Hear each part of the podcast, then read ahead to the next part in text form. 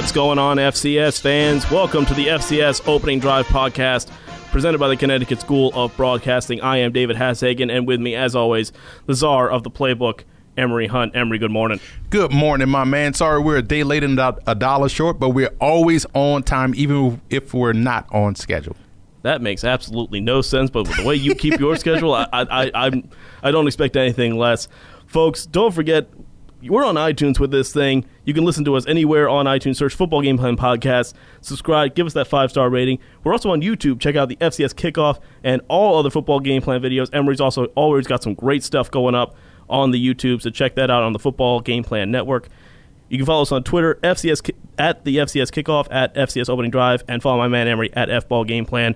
And be sure to look out for the F C S Kickoff Show and the F C S Conference Whip Around on football game plan dot com slash F C S Kickoff. And I can't believe it's the final week of the regular season. This is this is nuts. Yeah, it's flown by, man. It's it shocked me when I started to see some of these games on the schedule. I'm like, wait a minute, are we that close to the end of the season? Week twelve, right? Week week twelve. Are we? Are we Are we talking playoffs? Playoffs? Playoffs? We'll be talking playoffs, folks. We'll be talking about all the rivalry games because it's rivalry weekend coming up, last week of the season. My favorite time of the year. I love a good rivalry game. It's going all across college football. We're going to talk about who's in, who could have their tickets punched, and who saw their bubble burst this past week. But let's start with some score lines that came up this week, Emory. Let's start this off. Dartmouth at Fenway Park.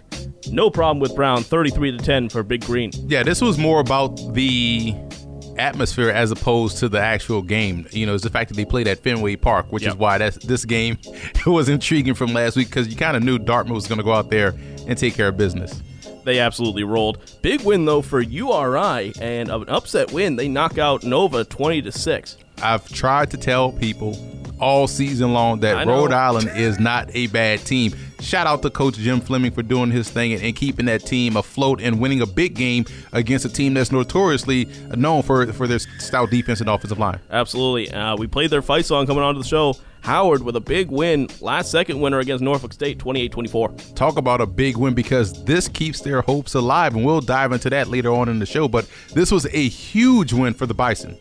Talk about huge wins. Furman, massive win, fifty-six twenty over the Citadel. Furman, they're playing for their playoff lives, too. This was a game that we talked about last week as a game of intrigue because of how the Citadel plays offense and how real Furman is. But I guess Furman showed that they are real, and they are steamrolling toward the playoffs.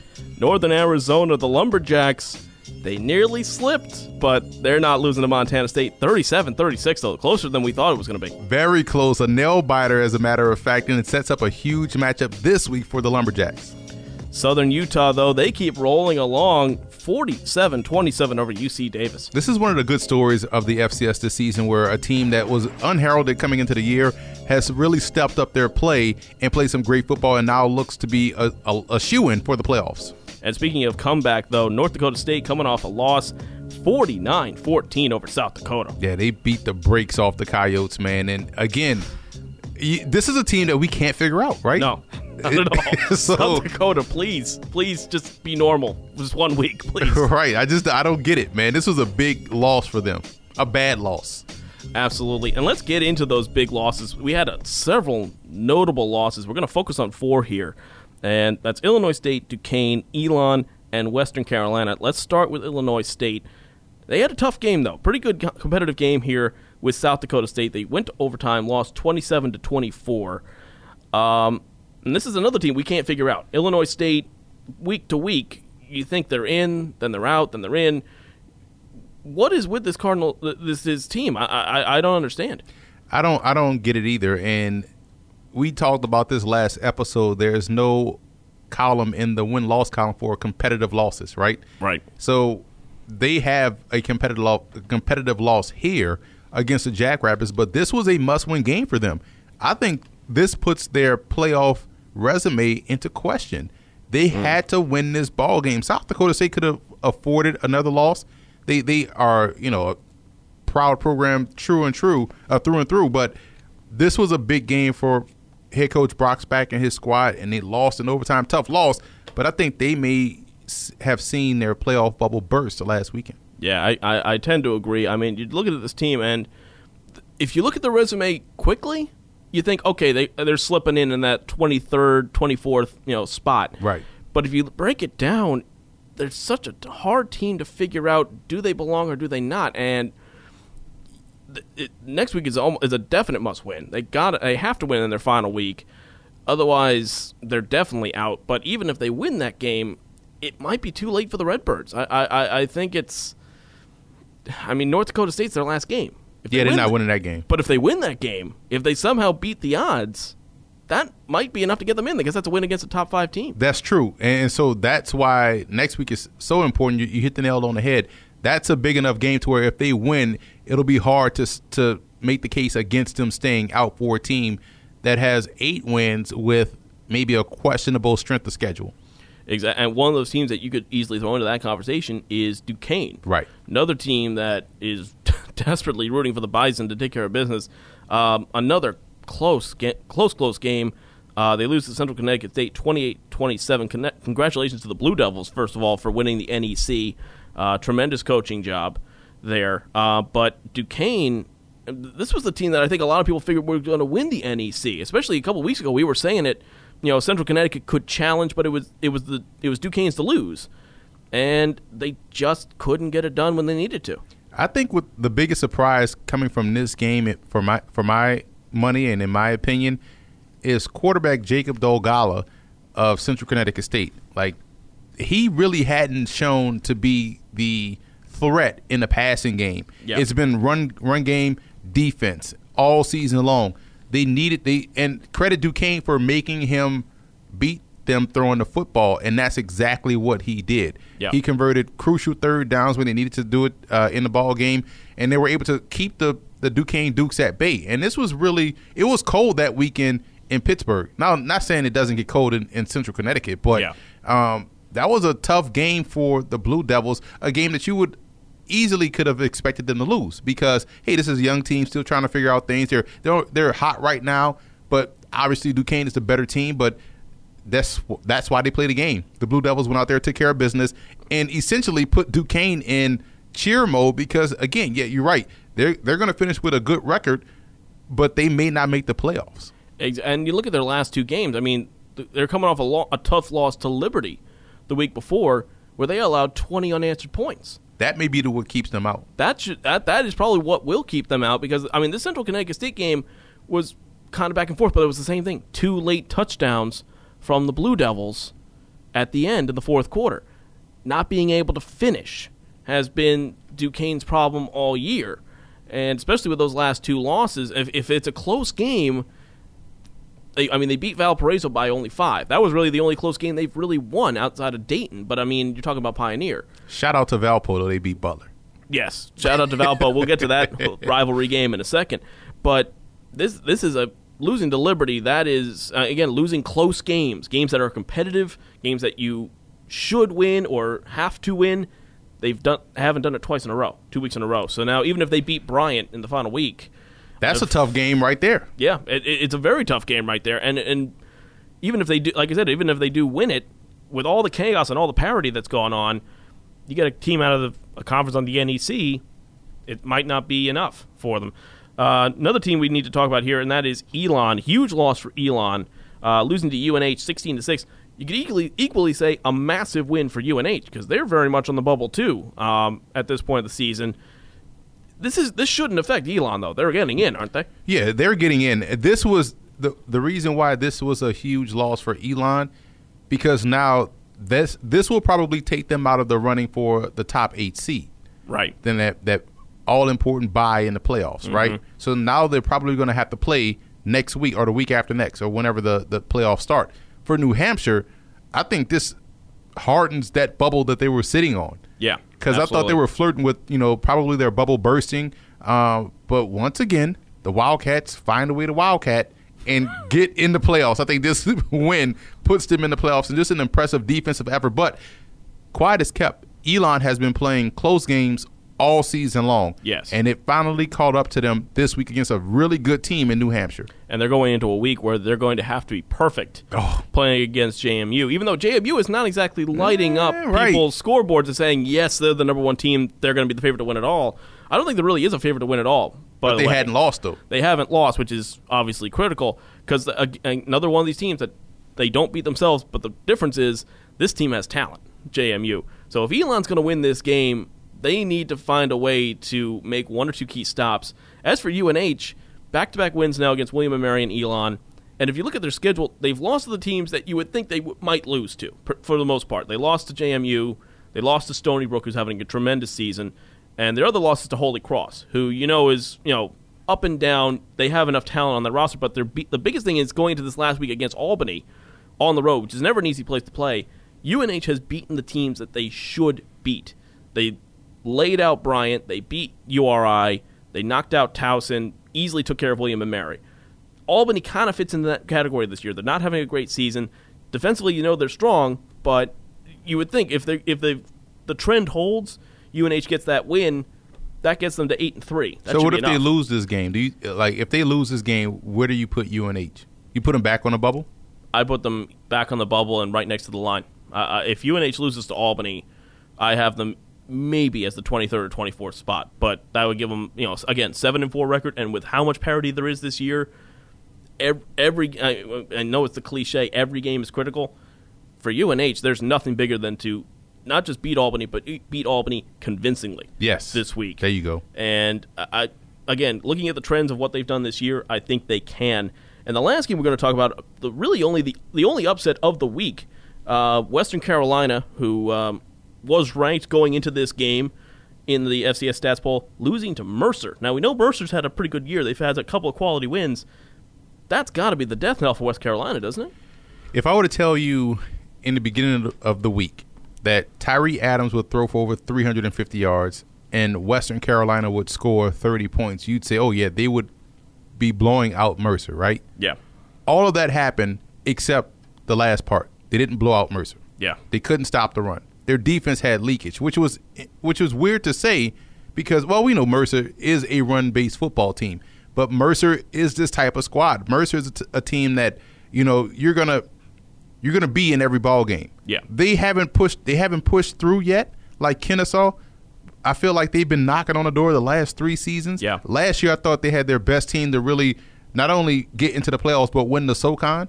So they're right there. Head coach Bobby Lamb has done a great job in recruiting and developing his talent. So I'm not surprised that they lost. I'm surprised at the way Western Carolina lost this ball game. And, yes, that firmly puts them, you know, behind the line on the bubble. Yeah. They need a lot of help. They need a lot of help. And, I, I mean, we have to give a shout-out to T. Mitchell as well from Mercer, who had himself a career day, twenty-six carries for one hundred twenty. He, that's the first time he's cracked one hundred yards all year. And, you know, Western Carolina's looking at this like, you had to choose this week? Why now? Why do you have to crash that one hundred-yard barrier now? You couldn't wait, like, till your senior season to do that sort of thing? Like, what? Why? But no, I, I I really believe. I mean, Western Carolina's got a ton of talent, and we know that. We've seen it all year. This is a problem for them. This is a big problem for them, and and I know they got one week left. We'll talk about that in a second. Um, but they're in a lot of trouble. I really think they are in a lot of trouble. Like you said, I think they're, if not on the line, below the line. And they might be that first team out that we're going to talk about, and could be one of those snubs. Uh, depending on how much parity, you know, how much what happens in this final weekend, because we still don't know. We've only had four tickets punched mm-hmm. to the big dance so far, which is unbelievable to think about. And it, it it could really come down to survival of the fittest if they don't win this last game, which is against North Carolina. Granted, the, the yeah, Tar Heels right. have had a brutal season, but they just got, they just beat Pitt. Listen, so, I was at that game, so that you know, Pitt lost that game more so than North Carolina beat them. Right. But still, F C S versus F B S, you right. expect things. Then again, the way U N C is playing this year, Western Carolina, if they win, that's an F B S win on their resume. You can't not put them in at that point with the record that they have. So, who knows? Let's talk about those bubble teams, though. And, and we had some teams that really were on a very treacherous bubble going into Week eleven. And I can pick out a couple teams here, and we talked about a couple of them. For me, Illinois State, Western Carolina are, I think they're done, personally. Um, N C Central, I think any hope they had of making the playoffs is gone. And I think Richmond as well. I think we were talking about them potentially slipping in there. They lost this week. I think they're gone, too. Yeah, I would definitely agree with you on all of those. Uh, what a way to lose if you're North Carolina Central. Uh, Bethune-Cookman hit him with that Hail Mary. Uh. Hail Mary Bethune-Cookman. That was interesting what they called it. uh. So uh, Hail Mary McLeod Bethune-Cookman. Uh, so that's what they called it. But, yeah, I think their bubble has burst. I honestly think even with the win last week, Eastern Illinois' bubble bursted. Um, Illinois State, you mean? No, Eastern Illinois. Oh, Eastern Illinois, yeah. yeah. You know, yeah. So, you know, they shouldn't have lost that game two weeks ago. Right. That killed them. Uh, but I think those teams you mentioned bubble bursted. And it's it's it's crazy because, I mean, when you look at the Southland, and we'll talk about this again later, but, yeah. man, there's going to be some really good teams in the playoffs that's going to be left out, depending on how much uh, weight the selection committee puts on certain conferences like the Missouri Valley or the Big Sky, because right. there's some Big Sky teams, Eastern Washington, that shouldn't don't get me started on the you know Eagles. That shouldn't get in, but you know their name, name program, it's a name, so we'll see. I mean, I, I I agree with you to some point, but again, you talk about you know the parity of this year. We still have six conferences to be decided. I mean, the fact that the C A A is still up in the air when your second and third place teams are Elon and Stony Brook behind J M U, this should be over. J M U should have clinched this conference three weeks ago. I mean, let's be honest. If you, if I told you second place and third place in the C A A behind James Madison was Elon and Stony Brook, you'd expect them to both have at least two, maybe three losses in the conference, and it was just a dogfight in the middle. And it's been a dogfight in the middle, but they keep winning. So if... Like I, I wrote down in my notes here, Elon win over J M U equals absolute chaos. Because if they win this thing, J M U is obviously getting in. They're still probably going to get a bye even with a loss to Elon. Uh, it, it's wide open. It's absolutely wide open. You, you know whose bubble bursted last week, I believe, even though they're winning? Delaware. Mm, Because yes. New Hampshire won. Yep. Beat a ranked opponent in Elon. You have to put them over Delaware right now, right? Absolutely, even though Delaware yeah. is a named program. But and here's the thing, Delaware's got to win over Stony Brook. Right. They got to win over Stony Brook. They've got, uh, I mean, you just look at their schedule. They got a win over Richmond. And here's the thing, they haven't really played anyone that tough. They don't have J M U on their schedule this year. Uh, they don't have Elon on their schedule. Their last game is at Villanova. Now, normally... you beat Villanova, that, you know, as of a couple years ago, that might be enough to get you over the hump, especially with a win over Stony Brook, the way they're playing this year. This time around, in twenty seventeen, I don't think that's enough. Even if you beat Villanova, that's three wins on the trot, I don't think it's enough. And it's crazy because Delaware is playing good football. Their defense yep. is good. Uh, Coach Rocco has turned this program around. So if Delaware and New Hampshire finish with the same record, yeah, you know, do they put both teams in? And then does that knock out a team out of the Southland who has an, a more impressive resume? Yeah. I believe. So this this is where it's going to get tough for the, the selection committee because there's some legit arguments that can be made for teams being in and teams being left out. Let's talk about some of those teams that could get in, and let's start with Austin Peay. Obviously, one of the great stories, if not the story of the F C S season, going from winless to now seven and four, six and one in the conference, uh, wins over U T Martin, Eastern Kentucky, barely lost to Cincinnati.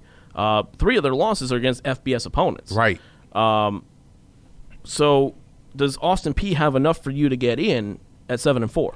Yes, and I'm going to make the case because of what you just said. Three of their four losses are against F B S opponents. Now, if they yep. were able to win one of those games, they'd have an even stronger case. But you look at where this team was for a long time to where they are now, and to how they have gotten here, you have to put them in. This yeah. is a very tough conference. The O V C is just as competitive as the C A A or the Missouri Valley. Maybe not have a lot of depth, but they are equally as competitive.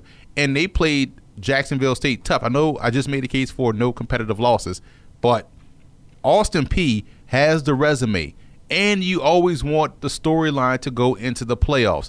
They have the storyline. Worst yeah. to first, getting in.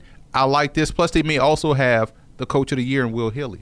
Absolutely, and and we had a we had a list here, folks, that we're we're looking at. You know, can we make the case for these teams?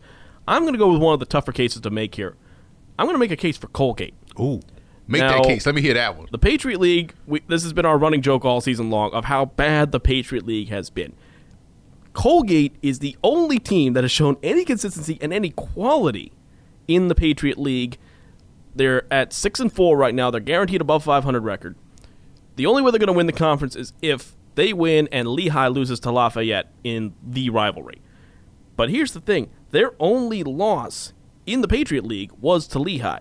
You look at their other three losses, like you think, oh, six and four or seven and four. Their losses are to Richmond, Furman, and F B S Buffalo. And they barely lost to Richmond. They had that game won, man. They had this game won, and you're talking about a, a you know, the Patriot League. I mean, this first team, first game of the year for these guys, they went to Cal Poly, who we know has had a terrible season. They still won that game. Traveling to California and playing a team from the Big Sky that should dominate that game and winning. They've beaten Bucknell. They've beaten Holy Cross. They've beaten Fordham. They've beaten Lafayette. And they've done so convincingly. Not to mention a win over Cornell, who's having a surprisingly good year in the Ivy. This is the only team that deserves to make the playoffs out of the Patriot League. Lehigh, I'm sorry, but I hope Lafayette beats you, because there is no reason you should be in the playoffs. You know it. We know it. We all know it. Colgate deserves to have that spot. Seven, four, seven and four with some decent wins out of conference, and the losses have not been in the league for the most part. Could have easily beaten Lehigh, too. They only lost by three points. I think Colgate ha- has a shot to take that twenty-four spot. Again, if we see that parity and these teams, all these teams on the bubble lose this week, I think Colgate deserves a spot. Now, I have the Georgetown Colgate broadcast this week, right? Yeah. I'm pretty sure there's going to be a ton of scoreboard watching oh, from yeah. those guys in the press box like, hey, man, we really need Lafayette. And, and the funny part is Lafayette just may be able to do it because they have a really good defense. Yeah, and so, it's the rivalry. I mean, we're talking about a rivalry that's going back one hundred fifty years. There's nothing more they want to do than beat Lehigh. Exactly. So you combine that with the fact that Lehigh has no defense. yeah.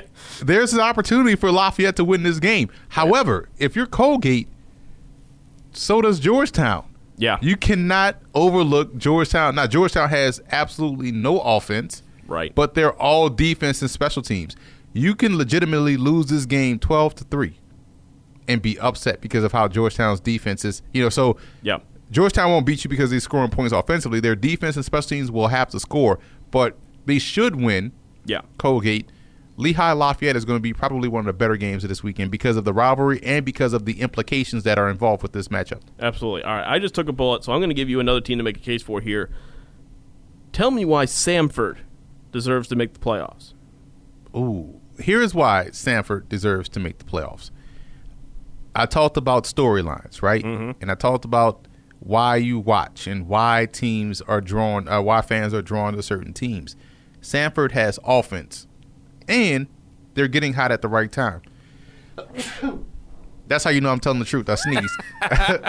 Sneeze on the truth. I mean, exactly. There you go. And so you look at the SoCon. Samford is five and two in conference, yep. seven and three over, overall. They won two straight games. They beat Western Carolina, correct? Right. Actually, no, they lost. To Western oh, they Carolina. Lost was they beat they beat um they beat Wofford. Wofford. So that's an impressive win. Now they have an, an ugly loss on that. Uh, schedule as well. Chattanooga. So that could be the potential death knell in their chances. However, if they win this week. Yeah, against Furman. There you go. Versus ranked. So now you beat the top two teams in conference. Not to mention the win over Mercer. Bingo, who just knocked off Western Carolina. So you have the, the, the strength of schedule argument going for you. You have one of the best quarterbacks in the country in Devlin Hodges. You have one of the best wide receivers as well in Kelvin McKnight. So you have the, the momentum, and Samford is a team that is a is Lehigh with the defense. Right. So that team can cause problems. Now, how many SoCon teams get in? I think you may only see two, but Furman has a legitimate case. I mean, I'm sorry, it's Samford. And here's the thing. Uh, actually, I think what's going to put Samford over the top is an out-of-conference win, because week one they beat Kennesaw. Bingo, and Kennesaw is just rolling. Let's talk about Kennesaw for a second, because this has been the big – D- debate, I think, is the Big South. It's a sixteen conference. We know that. We know Liberty's moving up. They're starting the transition next year. We know Campbell's moving in uh, to Scholarship Bowl next year, but it's only a sixteen conference. How much weight can you put on that? you've got two nine and one teams in this conference going into a do-or-die game, possibly. Both teams deserve to make it in. Both. Look at, I mean, first of all, nine wins. I, I don't, you, you said it a couple weeks ago, you could only play who's on your schedule. They have, and they've won. Nine and one. So Kennesaw's only State's only loss is to a SoCon team who you kind of expect. SoCon's a much stronger conference than the Big South. But you also have wins over Liberty. You got a win over Montana State, which is a quality win. That was win, a quality win. And Charleston Southern. And in many respects, you're talking about one of the best defenses in F C S in right. Kennesaw. You look at Monmouth now, they've been the one team out of this conference that's been consistent all year long in how they play and how they win. They got a win over Lehigh. They've beaten uh, Holy Cross and Hampton as well, which you can't look past, even though they're from, coming out of the MEAC. People kind of look at the MEAC, eh, they don't make the playoffs, we don't really know. Hampton, as we've said, is a good squad. That's a good quality win for Monmouth. And uh, what we forget about Monmouth, too, is the travel they have to make in this league. I mean, you're traveling down to Virginia. You're traveling to Georgia now this week. Th- this team has got a whole lot more against them than they have for them, and they've still got nine wins. So both of these teams deserves to make it in. I would rather have a nine and two Monmouth team, if they lose this week, over Eastern Washington any day of the week, period. I agree. I, that's what that's what's bothering me. I don't know why this is a debate. It shouldn't be. I think both teams, like you said, th- this shouldn't be. This should be one of the more automatic things. This should be a game that determines seeding, as opposed to who gets in, who doesn't. Nine wins, you're right? Nine period. Wins. Like it, it's the debate we're having in the F B S right now. Why is Wisconsin able to get in the top four? They're undefeated out of the Big Ten. They should be. In, they should be number two. Exactly. Like it's, it's it's the same debate going on, but this has got a whole lot more implication because it's an actual playoff, right? Instead of a four-game moneymaker. Because you would put them, you would put them in over Delaware, New Hampshire. You know, again, this is why you can't look at conferences more so than how the teams play. If if yeah. the selection committee was actually watching Monmouth play this season, they'd say this team is legit good. Yeah. And I've been lucky to see them play live against Bucknell. Kennesaw State is also good. And when they beat Liberty at the time, that was a quality win. Because Liberty was coming off a win over Baylor, who Bingo. we know has had a terrible season, but it's still an F B S win. And you mentioned the Montana State game. Again, that's... Traveling, and they traveled out to Montana. To Montana and played the Big Sky. Playing in the snow. Exactly. And they still got the win. So... I think both of those teams in. They to me, their resume speaks for itself. They yeah. have enough to get in. If both of these teams don't get in, it'll be a crime. Oh, absolute travesty. And we're going to stay on the Big Sky real quick because I want to make a case for Montana, too. Seven and three, five and two. Another one of these teams that's kind of on the bubble, but you look at them compared to, say, in Eastern Washington, much better resume and a much better total team, even though they've kind of been under the radar. You know, Montana's kind of fallen off. They're not the name program out in the in the West anymore. You know, as opposed to ten years ago, where it's the Grizz. You know, they, they've they've gone back to being the Grizz right right now, and they've got wins over Northern Arizona, who has been the surprise team in the Big Sky, still top of the conference. They got a big win over Valpo. The thing with Montana is they need to take care of business in their rivalry game this week. They got Montana State, the Brawl of the Wild. There's a reason they call it that, folks. This game gets nasty. There are big hits. They win this game. I think they're. They could be in regardless of how this game goes. They win this, they solidify it. If they lose it, they've put themselves in the air of missing the playoff. Now, who did they lose to this year? You look at, I mean, uh, let me bring up their schedule real quick because their losses are a little bit, they're kind of, eh, you know. Right. Did, are they, were they supposed to? You got losses, I mean, you lost to Washington. Okay, which, that's thrown out. Fair enough. Lost to Weber, who's having a good year again. All right, so, so they only lost, they lost to Eastern Washington.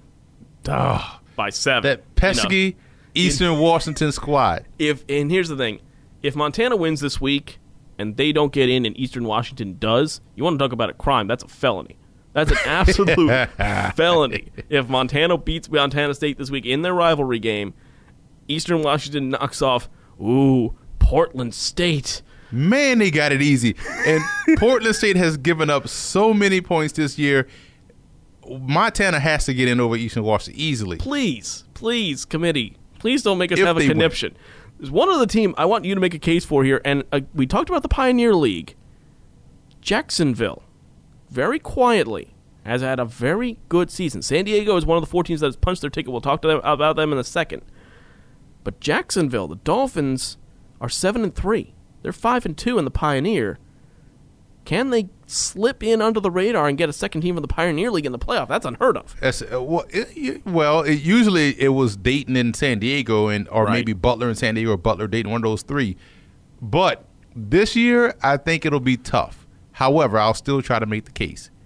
They're on a winning streak. Yep. They're playing good football. They can run the football, which we know travels well. Yes. Um, they're competitive.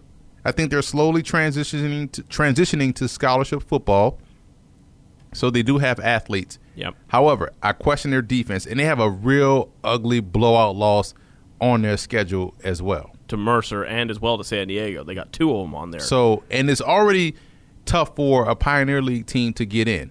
Right. Outside of the, the, the you know, the obvious, you know, conference winner. They still don't want to put the conference winner in. Yeah. You know, uh, but San Diego is by far the best team in that, you know, on both sides of the ball. So Jacksonville, the case you could make, eight wins, but one of those wins is against a Division two opponent.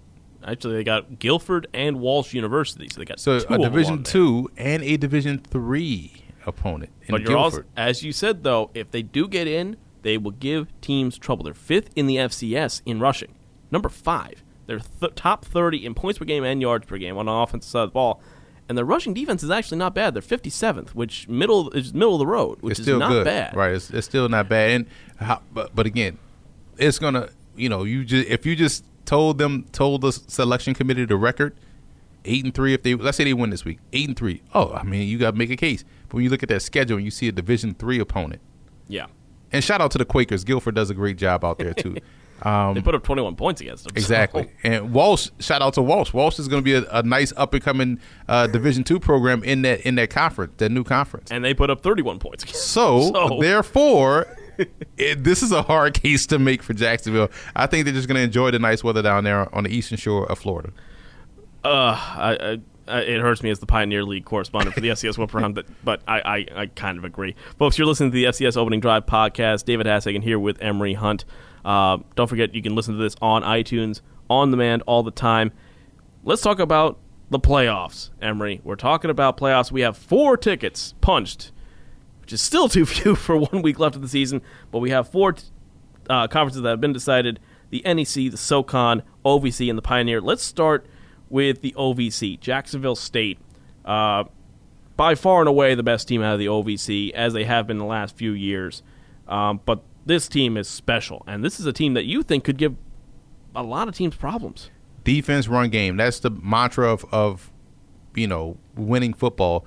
They can do both. Their defense yeah. has legit three pro prospects on it, three legit draftable N F L prospects on it, three legit draftable N F L draft prospects that could potentially be in the Senior Bowl type defense. Okay. So they're good, I mean, right? They're number three in total defense. Exactly. Number two in rushing defense. Bingo. And they're number eight in points per game allowed. Only fifteen points a game. That's, hit me two times. that, that, that's, that's unreal. See, exactly. So now you see where I'm going. This is a really good football team, and they're playing consistent ball.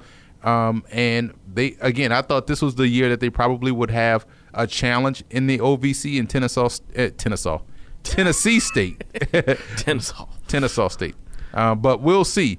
I think when you look at Jacksonville State, just a well-coached squad. Coach John Gross does a great job with this program, and they're going to be in the, they're going to not only be a playoff team, but they're going to win one or two games. And the thing with them is the passing on both sides of the ball. Not a great passing offense, which if they get behind in games could be a problem. What really confuses me is the passing defense because, as you said, they're twenty-second in passing yards allowed. Very good defensively. They have no interceptions. That's crazy. They have no team interceptions with one week to go and a top twenty-five passing defense. That makes that does not compute. That does not make any sense at all to me. Um, but, no, I, I think Jacksonville State, I mean, who would have thought their main challenger would be Austin Peay, first of all? Right. And But they've, they've taken care of business. And when you're the top team and you know that you're the top team, that's what you need to do is take care of business week to week, and the rest will play out for the rest of itself. That's the same story for San Diego. Champions of the Pioneer League uh, for the second consecutive year. sixty-three seven they win, beat Davidson in order to get the crown. But this is a quietly a very dangerous team to play against. And obviously the Pioneer is that conference where you think, all right, First round, they might get through. Then they get a top four seed, and they get absolutely whipped. If they play offense the way they have all year long, they could be a real problem for a top four seed. I mean, you look at last year for an example, right? They get into the playoffs. They shocked everybody by beating Cal Poly. Yeah. And they really dominated that game. Then they go to North Dakota State. And for a while, they were giving North Dakota State some issues um, until North Dakota State's depth and talent just pulled away at the end. So you're right. They can get into the playoffs, and they can definitely cause some, some havoc. I just think that for them, it's going to be about what can they do along the line of scrimmage. Yeah. You know, because now you're in the top twenty-five tournament, top twenty-four tournament. It's all about line of scrimmage play. Who yeah. can you trust up front to consistently win those battles? And if they can, they have a really good defensive end in Jonathan Peterson, um, a guy that's a pro prospect as well. Offensive line, we know they are solid because of the, their ability to run the ball and their tight end, Ross Dwelly. Uh, so they have a chance. How much of a chance will determine on how well they're able to play along the line of scrimmage. I think it depends a lot on matchups as well. Bingo. Because this is a top six. They're number six in rushing defense. If they play a team that runs the ball, like a Wofford, Wofford's in trouble because they can really shut it down. Their pass defense is porous. I mean, really, really bad. But you said it. Number fifteen in passing offense, thirty-nine in the country in rushing O. They're number three in points per game. They're averaging almost forty points a game. But it's funny you brought up Wofford because that's why they beat Cal Poly last year. Yeah. Option team. Exactly. So they got the running They matched defense. Up well because of the line of scrimmage. You're not big up front like you would normally see yep. teams are. If they avoid the big passing offense until the later rounds, then it's just about winning, baby. Just win. That's all you got to do. Talk about a team that's just winning. Let's bring up Wofford. Let's talk about them. Champions now with the SoCon. Uh, they can still end up with a share of the SoCon title for the regular season, but they have the automatic bid. They have the tiebreaker. Nine to one, seven to one this year, uh, coming off a win over V M I in the fi- in uh, last week. We don't, we haven't given Wofford a lot of respect, but they could easily. Uh, as we, I love my option football. I love some option football, but is that enough for them to really? I mean, they're top ten this year. Is that enough to push them over the top to being a, a title contender? Yeah, I think so. I mean, here's the thing: Wofford will always give a team problem because of their offense, but where Wofford becomes dangerous is when their defense is good. Yeah. I don't think they're there yet defensively this year. You know, I think they're probably a year away. They're close. They're they're close, but they're not what we've seen from Wofford. I would say they're a year away from being like a legit Final Four team. Right. So, but this is a team that can win two games in the playoffs, which is if you can win two games, then you could get to the you can get to Frisco. Absolutely. You know? Yeah, and you talk about their the defensive side of the ball. They're fourteenth in yards per game allowed. They're only allowing just over three hundred yards a game on defense, which is pretty good, pretty darn good. Funny, fun with numbers because their offense is so ball controlled that their defense doesn't face a lot. Bingo. Yep. So that'll be the question. If they face a team that can get them off the field, how do they react? That's going to be the biggest question. And one other ticket that was punched, we talked about them before, Central Connecticut State, the Blue Devils, uh, knock off Duquesne in a thriller twenty-eight twenty-seven, seven and three so far this season, five and oh. This team, I mean, the N E C, you don't often expect to have a, a deep run in the tournament. It probably won't happen this year either. But Central Connecticut is an interesting team.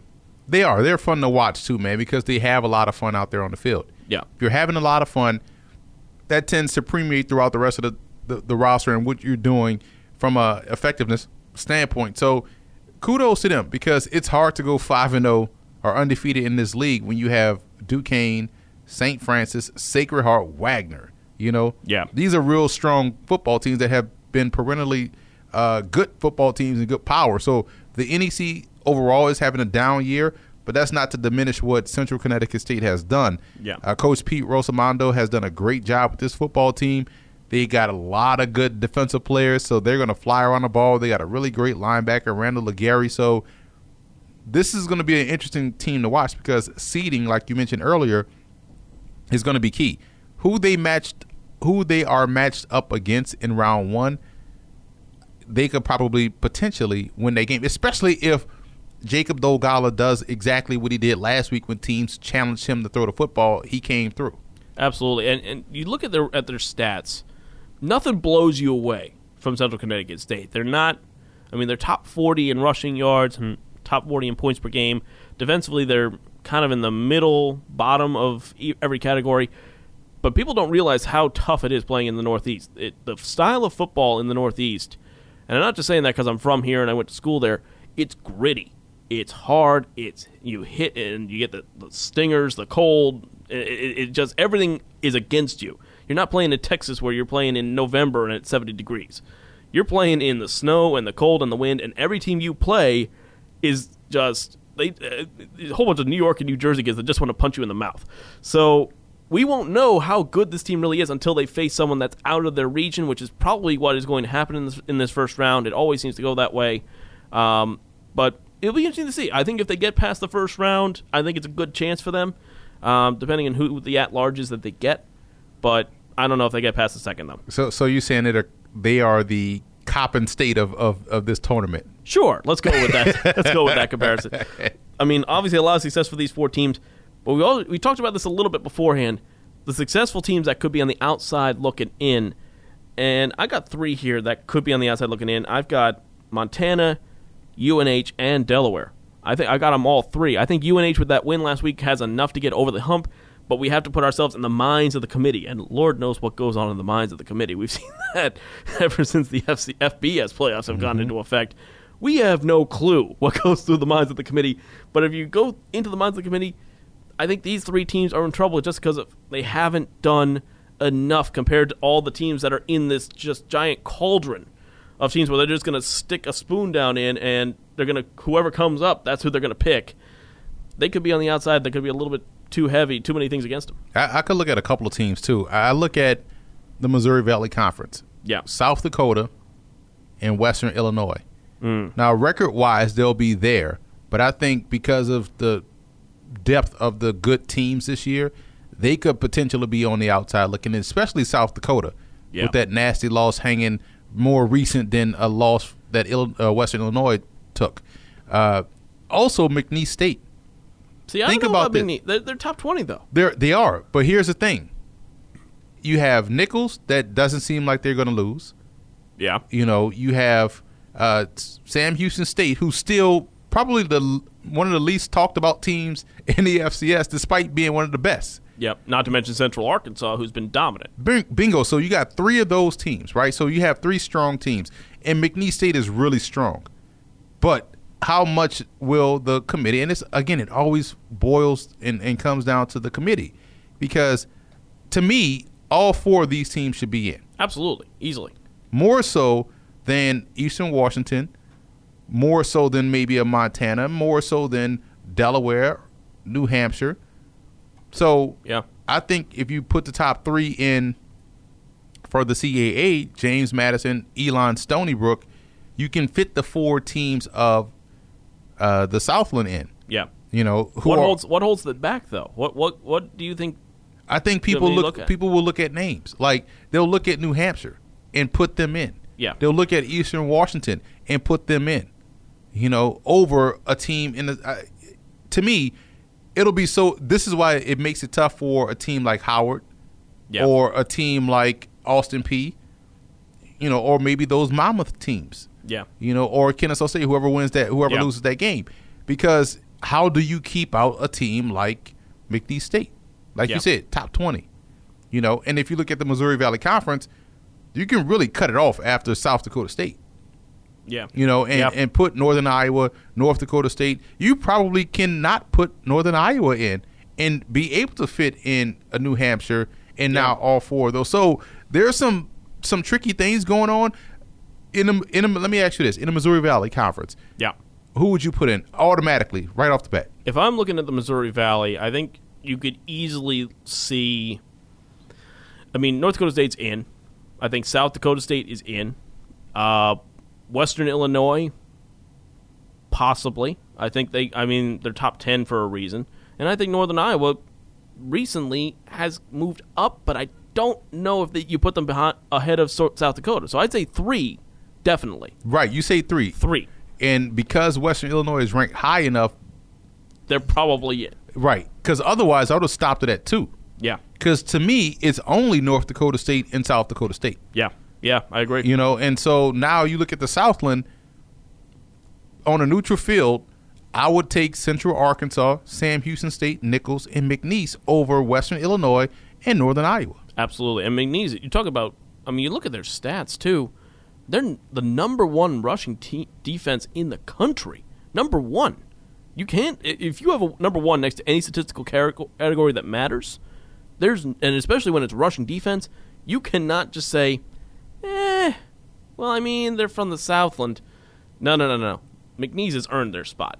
And look at the offenses in the Southland. Exactly. McNeese has earned his spot, and Nichols, for that matter, has earned their spot. They beat McNeese. Yeah, so people are going to say, oh, Nichols, though. Who cares? Nichols it, is good. That's the thing. Nichols is the Southland version of Austin Peay. Yeah. It's a great story, and they are back. They are prominent now. They're winning big games. They could have beaten Texas A and M, probably should have won that game. So I think all four teams get in. It's going to be interesting to see. Now, so let's say all four teams get in. That means only one SoCon, maybe. Two, if Furman is able to win. Yeah. If I, Furman wins, they're in. I think if they lose, only Wofford gets in. Wow. That right. would be incredible. That would I, be incredible, I, right? The teams that I think are the most trouble, though, with this, we mentioned them before, Delaware and U N H. Especially, I mean, Delaware, I think, might be dead and buried, but U N H, if, you know, again, we're talking about if, what happens if we get two or three teams from this conference that shouldn't have two or three teams in it? Mm-hmm. They're going to be the teams on the outside looking in, even though they are a name and even though they've made some noise in the N C double A tournament in the past. I think they're in a lot, a lot of trouble for me. Um, I think Montana could be in that conversation too. If they don't beat Montana State, I think they're in a lot of trouble. Would you agree with that? Yeah, I think so too, because Montana just doesn't have that, that landmark win. They yeah. got good wins. You know, they got they got conference wins and things of that nature, but they don't have that, that landmark, wow, they really beat this team, you know? Yeah. And I think that right there could keep them out. I also believe the Big Sky is probably, and rightfully show, so, should be a three-bid league this year. Yeah. You know, Southern Utah played their way in. Weber State played their way in. Northern Arizona played their way in. So, folks, we'll talk about all this. I mean, we're going to have a big special about this next week. Going to be two hours. We're going to go shoot for two hours with our playoff preview. But coming up on the other side of the break, we're talking rivalries. Oh, the hatred, the clash, the color, the sound of a rivalry game. There's nothing better. And we've got some huge, and I mean actually huge, huge final games coming up this weekend that are going to have massive implications across the playoff landscape. Again, this is the F C S Opening Drive podcast presented by the Connecticut School of Broadcasting. We'll be right back. We'll be right back after this break.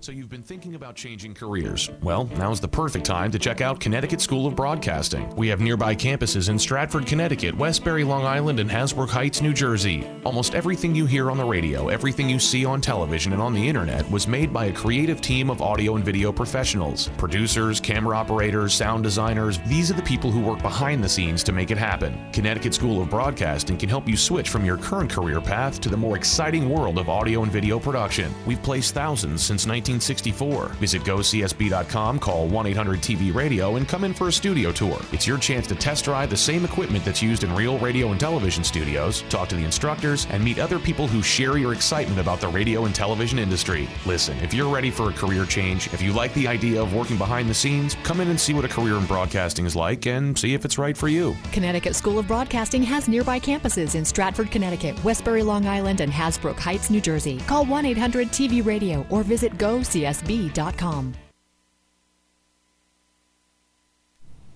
Folks, welcome back to the Opening Drive podcast presented by the Connecticut School of Broadcasting. David Hassigan here with the czar of the playbook, Emory Hunt. Emory, you know what I love about college football? I love rivalries. Yes. I love this time of the year, folks. This is the best time of the year. I don't care what you say or think. Only what I say matters in this program. Well, Emory, too, I guess, a little bit. But we got some great rivalry games. We're going to talk about about five of them. We got the Riverbell Classic coming up, Nichols, Southeastern Louisiana, Battle of the Blue, Delaware versus Villanova, Florida Classic, B C versus uh, Florida A and M, and the Battle for Chief Cato, one of my favorite ones, Northwestern State against Stephen F. Austin. But we got some historic rivalries that we have to get to, and we're going to start with the game. Harvard Yale. This is the one hundred thirty-fourth meeting of these two. Yale leads the all-time series sixty-six fifty-nine and eight. Uh, Yale won last year, twenty-one fourteen, snapping a nine-game Harvard winning streak. But this game has a whole lot more drama and, shall we say, intrigue. Intrigue. Going into this game. Tell the people why, Emory. Well, all of the rivalry games we're going to talk about in this segment have that intrigue and have huge implications uh, based off the outcome. Harvard-Yale is interesting because you have it's the biggest rivalry. This is usually the game we're talking about of who wins the Ivy. Exactly. And it still is, but not the way we thought it was going to be. Not the way we thought it was going to play out, because if Harvard wins, Dartmouth becomes champ. So the Big oh. Green will be the biggest Crimson fans uh, this weekend. Yale wins, and it just turns into a remarkable story. Yeah. You know, Coach Tony Reno should be in line for Ivy League Coach of the Year. Taking a young team from last year and turning them into champions a year later. Yeah. They played a lot of freshmen. So now you – granted, Columbia should, you know, I mean – Columbia is the story of the year. The, the story I- of the year in the, the Ivy, Ivy, right? But Yale winning the championship, and they play at the Yale Bowl, yeah. which is where they always play, I believe. Yes, which so. is all, all very – it's an old school – it's basically a miniature Rose Bowl. Let's bingo, be honest. Bingo. It's, it's one level. It's concrete bleachers. Just shrink it down to one-fifth scale of the Rose Bowl. sixty thousand uh, seats in there, man, and they, they packed that stadium. And this is going to be a good game because Harvard, again, Harvard lost last week. So, and Yale should have lost last week. Right. I mean, they were taken to the brink. And we're all, I'm texting you, I'm like, there's no way they're both going to lose. Are they? This, this isn't right. Dartmouth is not going to walk in there as champions and not play the game. But that's why it's going to be interesting to see this two, these two teams play because, you know, with rivalry games, as the cliche goes, you throw records out of the window. Exactly. And, again, in a rivalry like this, imagine, like, if Yale loses and Dartmouth takes this thing, oh, that that's just going to be heartbreaking. Also, I got to give a, a shout-out, though, to head football coach at Harvard, another Springfield guy, Tim Murphy. Got to give a shout-out to him. Um, and you know he's going to have his boys fired up for this game. Let's talk about another classic rivalry, the oldest rivalry game in all of college sports, Lafayette-Lehigh. The rivalry. This is the one hundred fifty-third meeting between these two schools, which is remarkable to think about. Lafayette leads the all-time series seventy-eight sixty-nine and five. Lehigh is coming off two straight wins. Uh, they won the game last year forty-five twenty-one. Lafayette's gotten better on the defensive side of the ball. They're going to need it. And again, intrigue, because it's all about playing spoiler. Exactly. And here's the thing.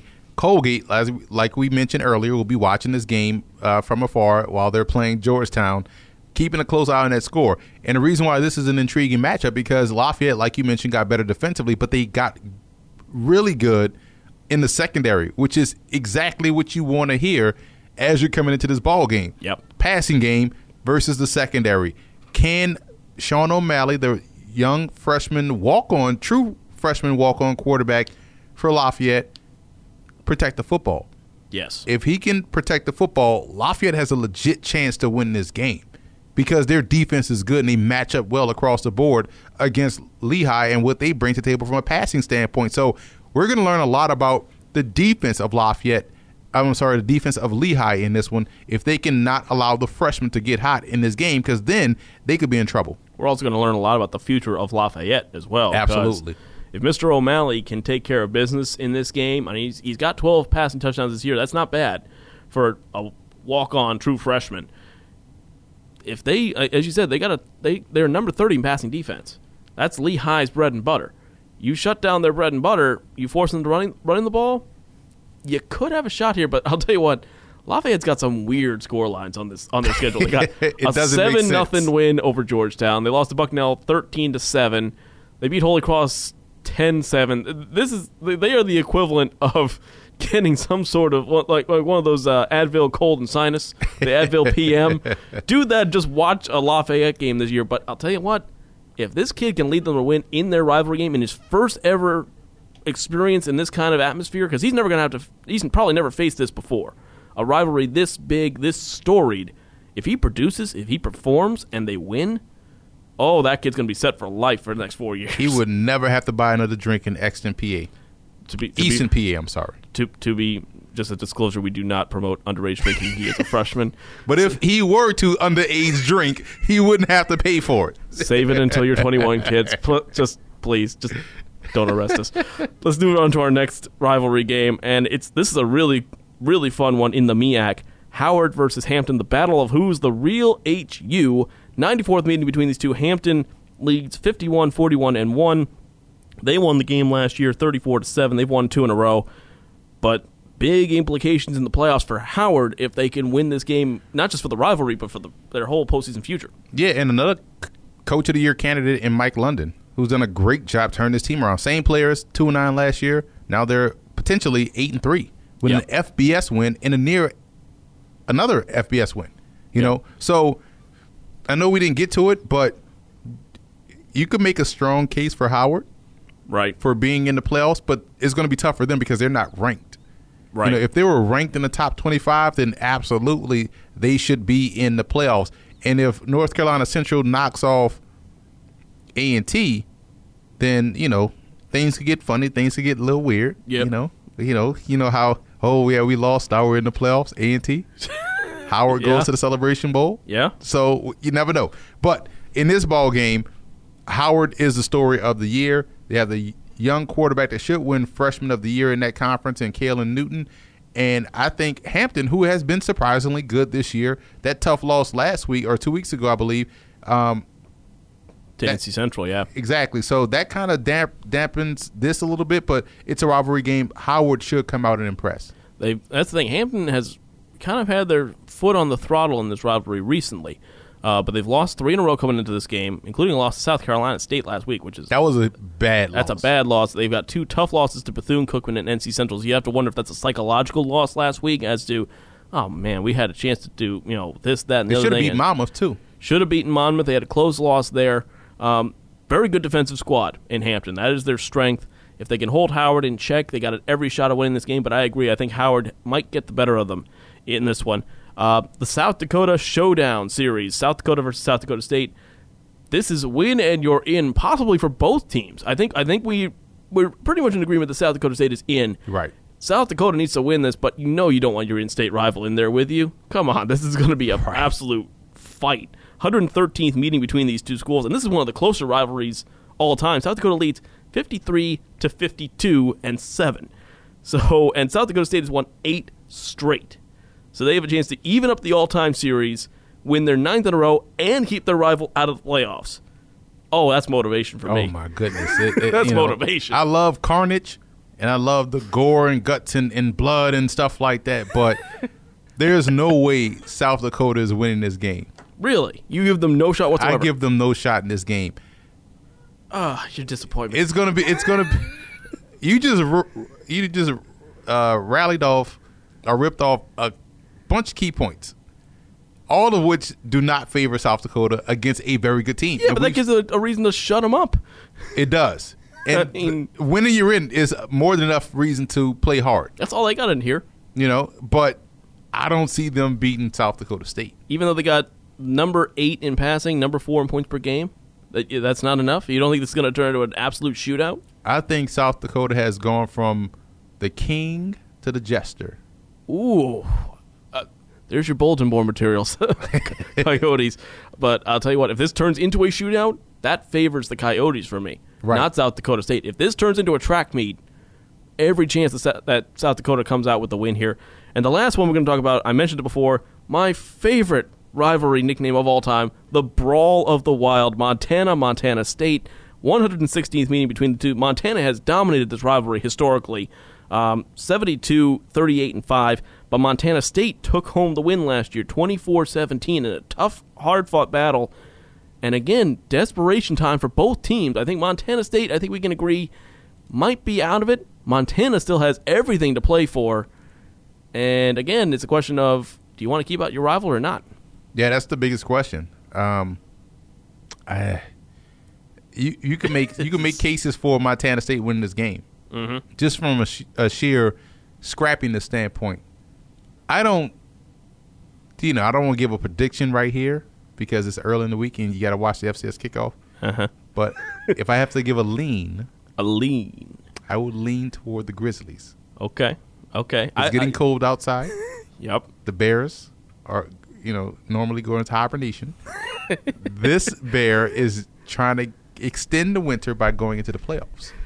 Little, so that's a lean. Indian, little Indian summer, perhaps, up in Montana. But I, I already know that there's snow falling up there, so it's definitely not at some fall. Point, yeah. point, but no, I, I think I agree a little bit. This is going to be a, an absolute scrap. A lot. This team, these teams mirror each other quite a bit mm-hmm. um, in the way that they play and what they've done this year.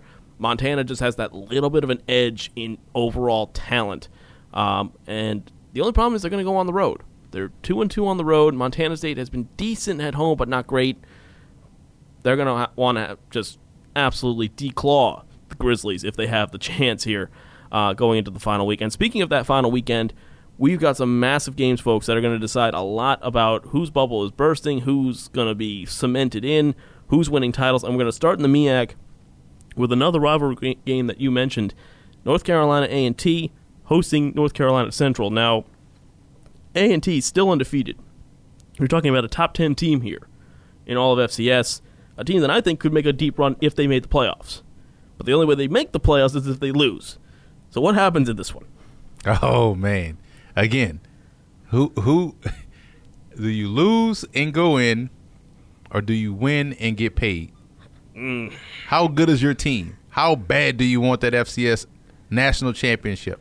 Well, I know if, if I'm the players, I want to. I'm, I'm not getting paid, so I want to. I want to go and make a run. Great point. So that ex, that's probably the best point. The players want to get. They want. They want to go make a run in the playoffs. They want to ring. However, you don't want to lose to a team that you don't like. True.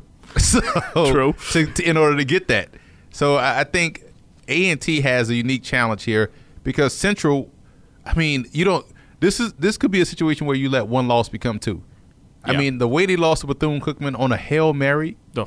On a tipped ball, Hail Mary? Just brutal. Oh, my goodness. Brutal. So that would have set the stage for them coming into this ball game where it didn't matter who won, everyone would have won because yeah. Central would have been ranked still.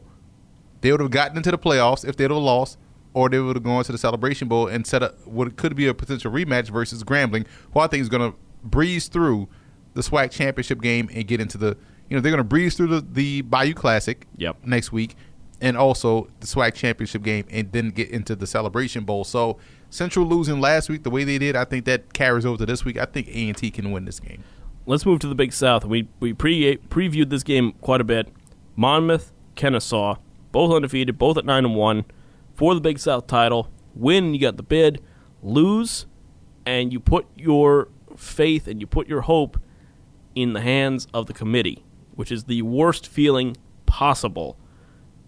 This game is going to be an absolute shootout to the end, shouldn't it? To quote the most esteemed poet of our time, Ice Cube, I would rather be judged by twelve than carried by six. Mm. So you have to go out and win the game. Okay. Because you would rather make the case as a winner as opposed to putting it in the hands of a jury, so to speak. You know, so yeah.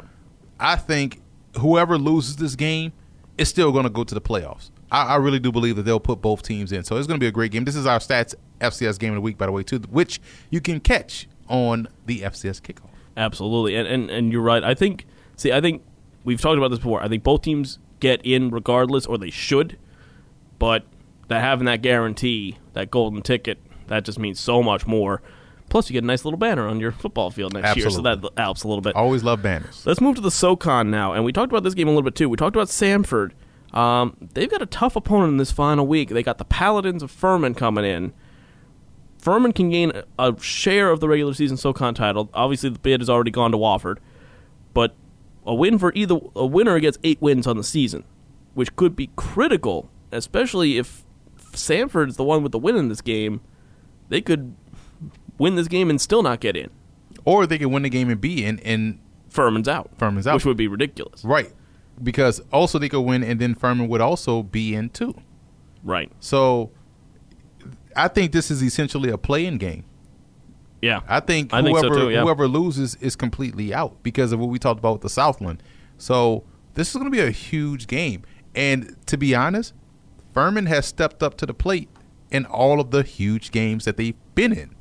Mm-hmm. And they're playing hot right now. They're yeah. a legit white hot going into this matchup. So if I'm Sanford, there is no mistakes that can happen early in this game. Otherwise, it could get ugly like bowling shoes.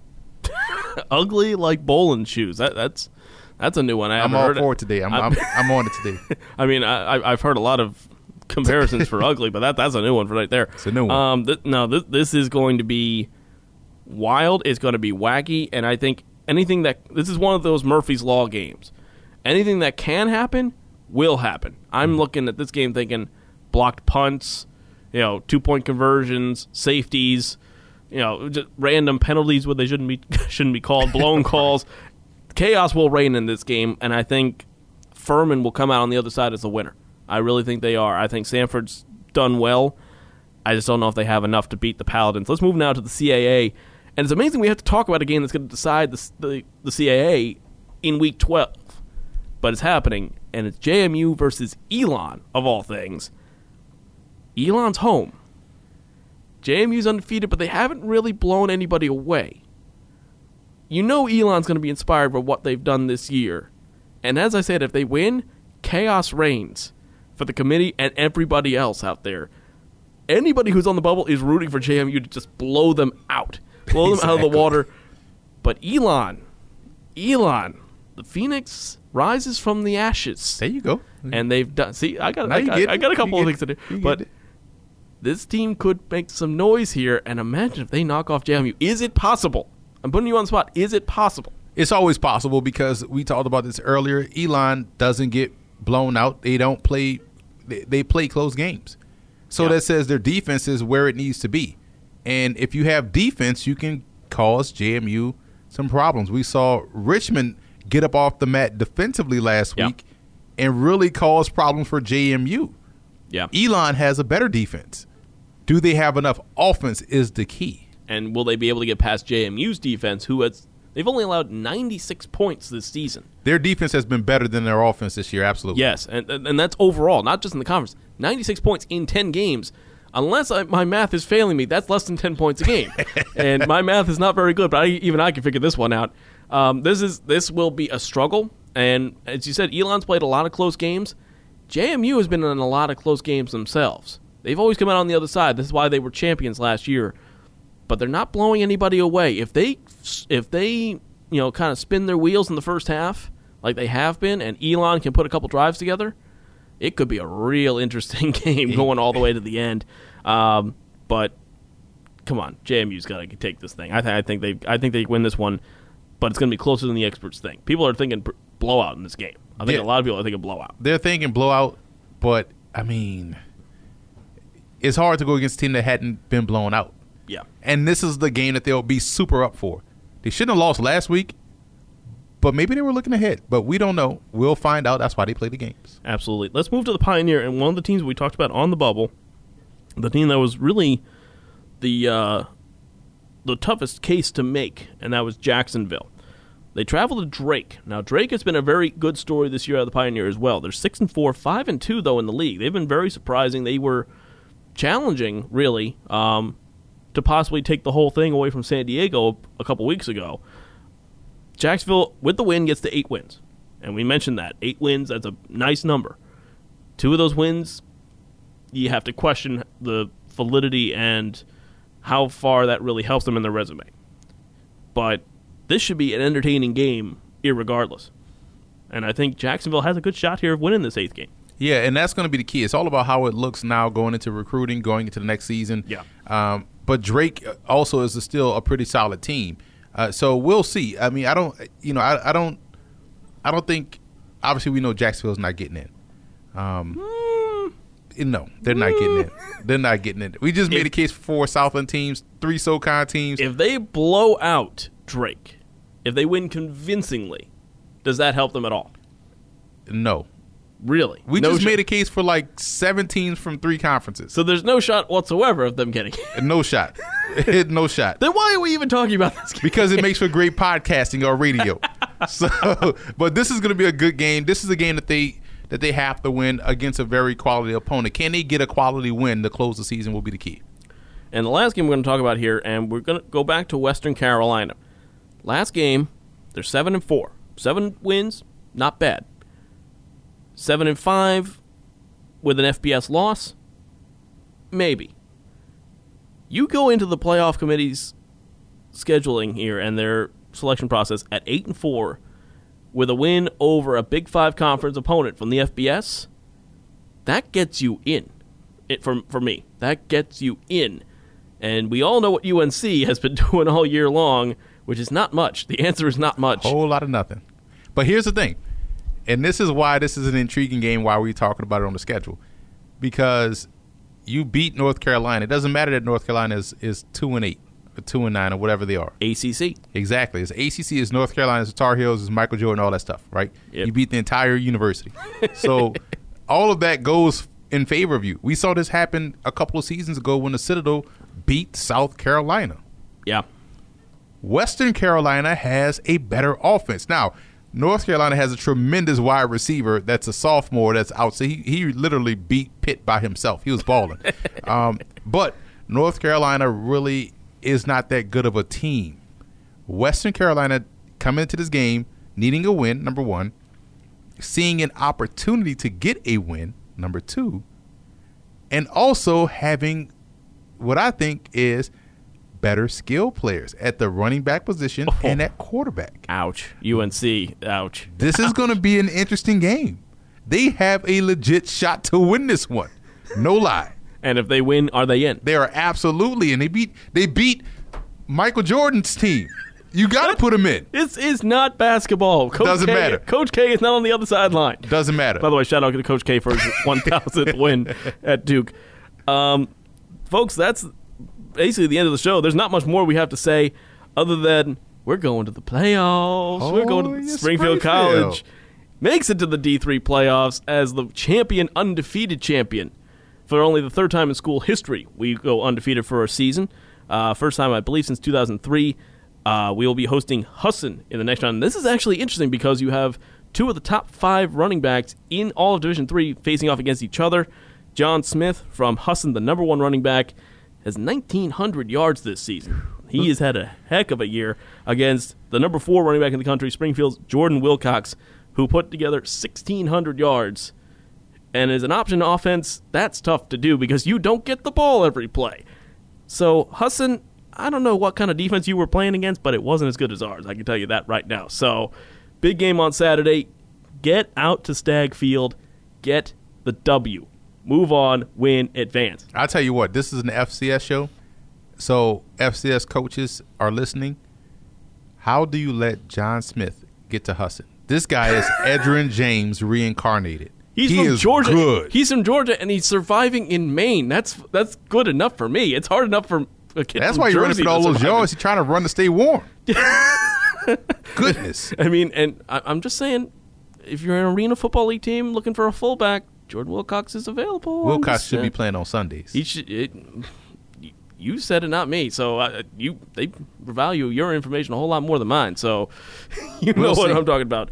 Emory, you are a busy man. You were at the E C A C selection show Correct. yesterday. That's why uh, we were a little bit behind in recording this. Um, but where are you going to be this week? Because, I mean, last week of the year, you got to be all over the place. Well, yeah, I have the E C A C bowl games.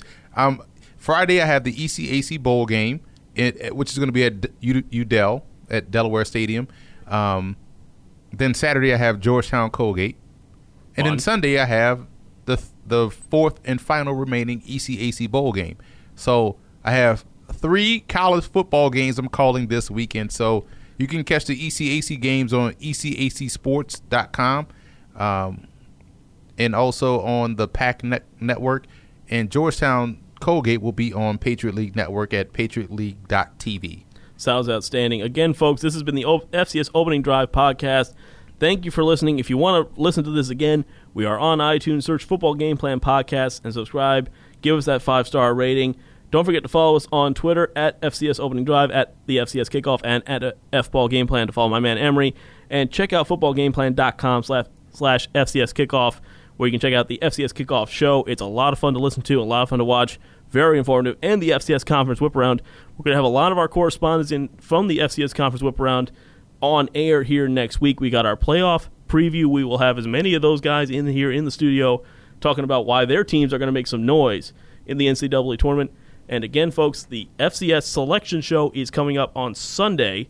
Was it eleven a.m., I believe? eleven a.m. Eastern time on E S P N U. So we get ready, get those Twitter fingers ready, prepare for celebration, anger, outrage, intrigue. Intrigue. I was waiting for it. for the for the F C S selection show.